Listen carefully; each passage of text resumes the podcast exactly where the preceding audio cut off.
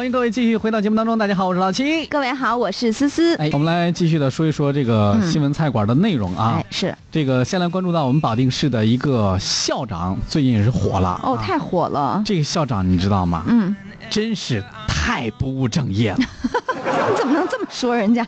怎么说他？嗯我就是说他了。嗯校长是不是嗯，工作应该干什么？管理学校，对，管理老师，嗯带好学生。嗯，可是他天天玩抖音，做直播，海草海草，跳海草舞。人家有十万粉丝呢。我觉得你是生气气的吧？我不，我估计你先说一下你抖音的粉丝二十一个。啊。我容易吗？每天为了二十一个粉丝，我天天上去看他们。就是，但这网红校长啊，真的是很不容易啊。嗯这个顺平县大悲乡大岭后村啊，有一位这么一个网红校长，他叫陈文水。嗯他每天的工作都是和学生们相处的时光啊，就是把这个每天的工作和学生相处的这些时光拍成视频放到网上。这他的视频都是非常简单的，就是属于流水账，嗯拍一个简单的一个场景，然后自己说看今天中午吃的什么饭啊，嗯嗯炒鸡蛋什么什么，嗯希望孩子们喜欢啊，怎样？啊，就是这种非常简单的视频，但是呢，你通过他的视频，你能透露出他对生活的那个热爱，对孩子的那份热爱。对他这希望让更多的人去了解大山里的孩子，他们过的是什么样的生活。对，嗯他就把他很平淡的这个生活呢，嗯让人感觉是多姿多彩。嗯他把他这种爱就是洒满了整个山村，对用爱呢和外边的人通过这样的一种方式，建立了和大山里的一种连接。是，嗯呃，十年呢打通了一条隧道，这是大岭后村和外界相通的希望之路，嗯。对吧？这个嗯通往大岭后村的山路呢，有这么一条隧道，这是唯一的进村的一条路。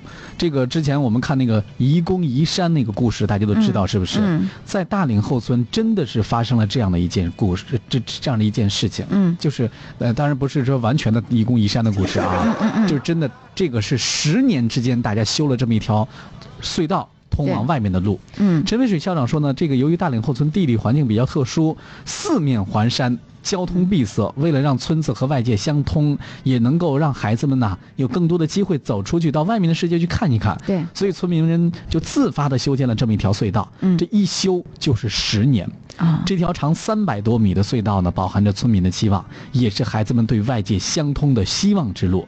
嗯，其实我觉得在教育这条领域当中啊，嗯见识广博真的对孩子来说是他们在未来，因为嗯，有的时候我们说，并不是说你掌握了很多书本上的知识就能够怎样怎样的，嗯对吧？嗯、那你更多的一些见识，那你看咱们就举一个例子，可能我们有的时候上学的时候就会觉得呀，这条题怎么这么难解呀？啊、这个那个的，因为你不会辐射的去联想。对但是当你成年了之后，你工作了，你见识过了很多的事情之后，你会发现哦，so easy。嗯，就是一个嗯思维方式。我们哎有句话叫“行万里路”，什么什么什么，读万卷书，行万里路，是吧？哎，是，嗯那个他这个村呢，这条隧道呢是修建于上个世纪七六七十年代啊。嗯为了修这条隧道，不少村民还献出了宝贵的生命。嗯那所以呢，从这个进一进这个从进口吧，一眼就能看出的看到出口。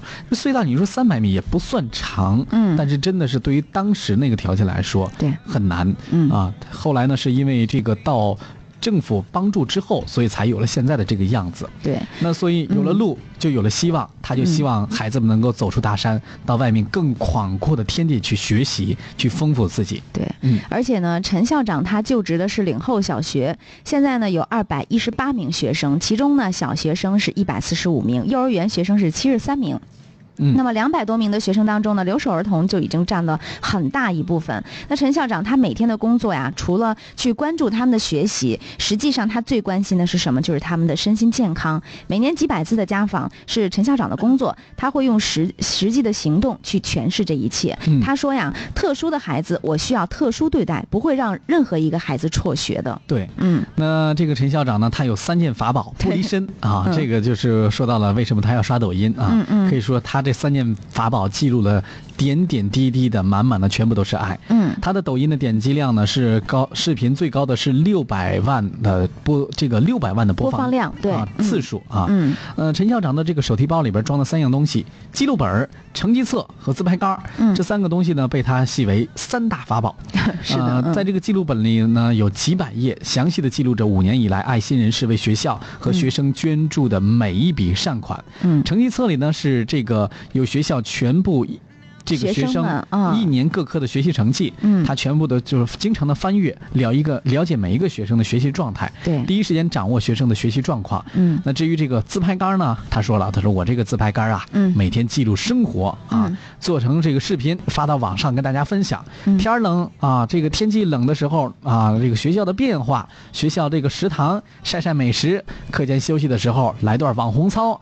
爱心人士送来的善款、衣物等等，我全部我都要发到网上。嗯，通过这个网络呢，越来越多的人关注到我们学校和我们的孩子们，同时呢，也能够让我们的孩子认识到外面的世界。一段段这个短短的视频，让孩子和外界距离更近了，也让大山外的爱能够传到我们大山里来。很多人啊都这么评论这个小学，说这个后陵小学呢是大山当中静静绽放的一朵小花。嗯，陈校长呢用心把好事儿做好，也用行动把平淡的生活过得有一种诗情画意的感觉，让远方也不再遥远了。对，嗯，所以我觉得这种爱、这种希望，它能够在合适的土壤里面，可能就是生根发芽下来，茁壮成长。嗯，希望他的爱能够走得更远。嗯，我同样也希望，呃，如果有些爱心人士的话，也可以去帮帮这些孩子们。但是呢，希望大家不要去打扰他们的生活。有一个非常暖的消息，那家伙，我今天看这个消息的时候，嗯，我今天这个泪点特别低，就很容易被这些暖心的事儿呢，把我泪点给抛出来。哎，是，就哭了，默默的。对啊，我那大老爷们儿哭的稀里哗啦的，怎么回事啊？这是，你看被感动了哈。对我，但是这个点确实是能够让很多的朋友都非常有共鸣。其实包括我们刚才跟大家来聊的，我们保定的这个山村里面的这个校长陈校长也是非常暖心的。对啊，今天正能量消息比较多，哎，关注到这样一条，呃，有一个小女孩呢在公交车上晕倒了，嗯，这个赶紧公交车就说了，公交车师傅说，我送医院，大家同意不同意？同意啊，半道上堵车了。这个时候一小伙子把衣服一脱，我下去指挥交通去，衣服一脱发现他是民警，哎。这个近日呢，在河北邯郸，一个女学生晕倒在邯郸七十路公交车上，情急之下呢，公交司机经过乘客的同意之后呢，直接把车开往医院。对，本来是这么想的，但是呢，途中啊，却遇到了一辆小汽车堵住了去路。嗯，这个时候啊，就看一名男乘客爽快的脱掉了外套，非常的果断，然后亮出警服下车去疏导交通。女孩呢，于是就被及时送医了。嗯嗯，呃，后来呢，直到家属赶来，一直陪护在旁边的公交司机和这个热心的民警。才悄悄的离去。哎，是啊。后来呢，有一个后续的报道，嗯，说他呢，当时呃把这件事情全都做完了之后呢，他又穿上了自己的外套，然后默默的又去等公交车。好帅哦！天哪。对，真的是让你感觉就是变身。是，哎，你你说啊，就是我现在想起来，就是我们曾经特别喜欢的，像什么漫威啊，他们的一些人超级英雄，对，超级英雄那些呃，super star 或者是 super hero，你说他们为什么会戴个面罩，别人就认不出来了呢？那不是很正常的事情吗？对呀，我肯定就，比如你要戴一个头套，我戴个头套，对我肯定认识你啊。我这嗨，一看这小孩的肚子这么大，跟老七一样。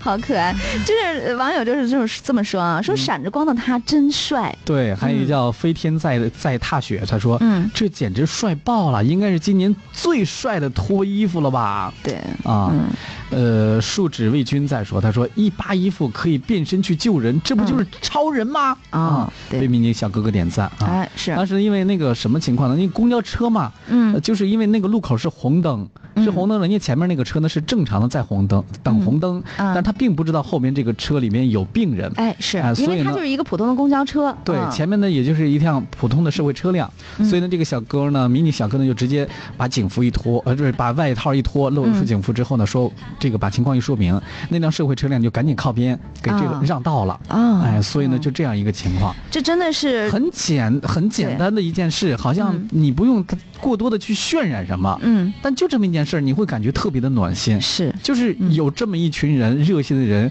让我们这个城市感觉非常的温暖。嗯，对。好，哎，怎么没哭呢？你，我还等着你的眼泪呢。我下午哭过了呢。所以昨天有人问我，他说要不要你去二刷一下那个什么嗯比悲伤更悲伤的事情？说你嗯二刷一下，看看自己会不会哭，挑战一下。算了吧，干嘛呢？是吧？找找虐收呢，最重要的是我的纸巾没了。啊，不是你进影院的时候，人家那个电影院里面直接给发的，你知道吗？啊，是吗？我怎么没有被发到啊？你可能没赶到那场，可能首映的时候都会有啊。天哪！咱们再来关注到这个抖音上比较火的一个人啊，嗯最近可能很多人都已经刷到了。最近抖音上有一个酷爱读书的流浪汉，嗯，突然是在抖音、快手等等这样的一些短视频平台爆红，可以说。连我这种完全不玩抖音、不玩快手的人，我都被他那个视频就是呃领略过很多次他的风姿。对，就是他嗯。讲到、讲的一些话，你会发现这个人是一个非常有文化底蕴的一个人，对啊，而且说的一些话非常富有哲理，引人去思考。对啊，他的视频呢，最高的点赞的数量都多达一百多万，啊。不是，有那句话吗？这个腹有诗书气自华，对，就是这样的一个人。嗯。嗯。这个流浪汉呢叫沈卫，常年呢是在浦东杨高呃这个杨高南路、高科西路的这一片儿呢来流浪。嗯，网络上疯传呢有关他给行人这个讲道的视频啊，是为什么说讲道啊？因为嗯他会经常蹲在地铁或者是呃路灯下去看看什么尚书啊，包括《论语》这样的一些书籍。嗯。而且他特别喜欢跟人交流，嗯，那嗯最近呢，他这个给人讲道的这个视频呢，被人拍下来发到网上之后呢，就火了，嗯。嗯。啊，红于这个什么快手、抖音、微博等一些平台当中，嗯嗯。所以呢，大家呢都习惯的称他为流浪大师，而且现在网络上有这样的一一部分人群，嗯。就说哎，谁要能够拍到这位流浪大师的话，谁就能火，而且在抖音里边就能涨粉丝。真的是这样对啊，嗯。这个。这个这个真的是谁拍到他谁都能火，嗯。这这个哎呦，我都有的时候我也是挺挺为这个沈卫啊，挺嗯，着急的，他自己可能也不知道自己被很多人给消消费了。哦，是的，嗯走红之后呢，他呢被传是复旦大学的高材生，嗯妻子车祸之后有有精神问题。嗯那浦东民政部门呢介绍说，他这个早就关注过他啊，嗯因为这个流浪人群嘛，我们的嗯政府是有相应的一些关怀的。对对对，啊，嗯但是呢，这个民政部门介绍说呢，这个这个叫沈卫的这个这个大师啊，嗯流浪大师，他据拒说他是绝救助，拒绝，对，而且嗯他自己是这样说，他说我就喜欢这样的生活。对，而且呢，好多人不都疯传嘛？说他嗯曾经是公务员，他说都是真的，但是其他的一些都是谣言。对，像嗯什么复旦的高材生，什么妻子出车祸什么，这是嗯谣言。嗯但是确实他是做公务员是真的。嗯，那根据沈卫智述呢，他说今年他五十二岁了，他嗯呃他就是啊，五十二岁，上海人啊，嗯仍然是有亲人在世。捡垃圾的习惯呢，源于他小时候卖垃圾换书钱这样的经历。嗯因为他对这个呃垃圾分类的理念的认同，嗯所以呢，他在当地的已经是待了二十多年。嗯因为与家人和邻居理念不同，所以呢，他不愿意回家，他就这样甘愿做流浪汉。而且啊，他现在面对这个爆红，其实他自己是不是特别适应？因为他嗯在接受采访的时候，他这么说的：希望大家能够让他静一静，给他自己一些个人的空间。对，嗯，昨天的时候我在看到有好多人围着他在拍他嘛，是他他嗯都已经急了，他说。我知道你们拍我，你们就能赚钱，你们就能火。嗯但是我希望你得为我考虑一下。嗯你你们这样，如果是有一个人，有一群人这样每天围着你的话，你们的生活会成为一一种什么样的状态？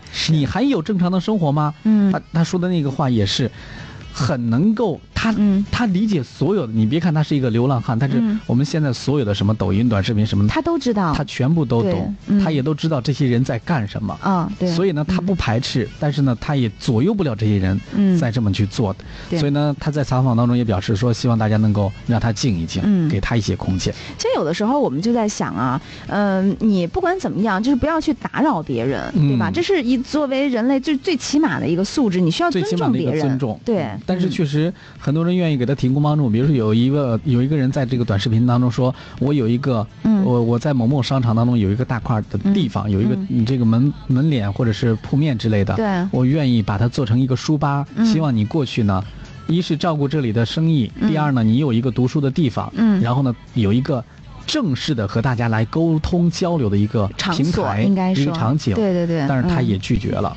啊他说他就喜欢这种流浪的生活的方式。对，你知道有的人啊，嗯他的内心是自由的，他向往自由，任何情况的自由他都是向他都是喜欢的。对他不喜欢被束缚住。有的人就是追求这种。对，啊我觉得这是一个人的生活方式，我们应该去尊重。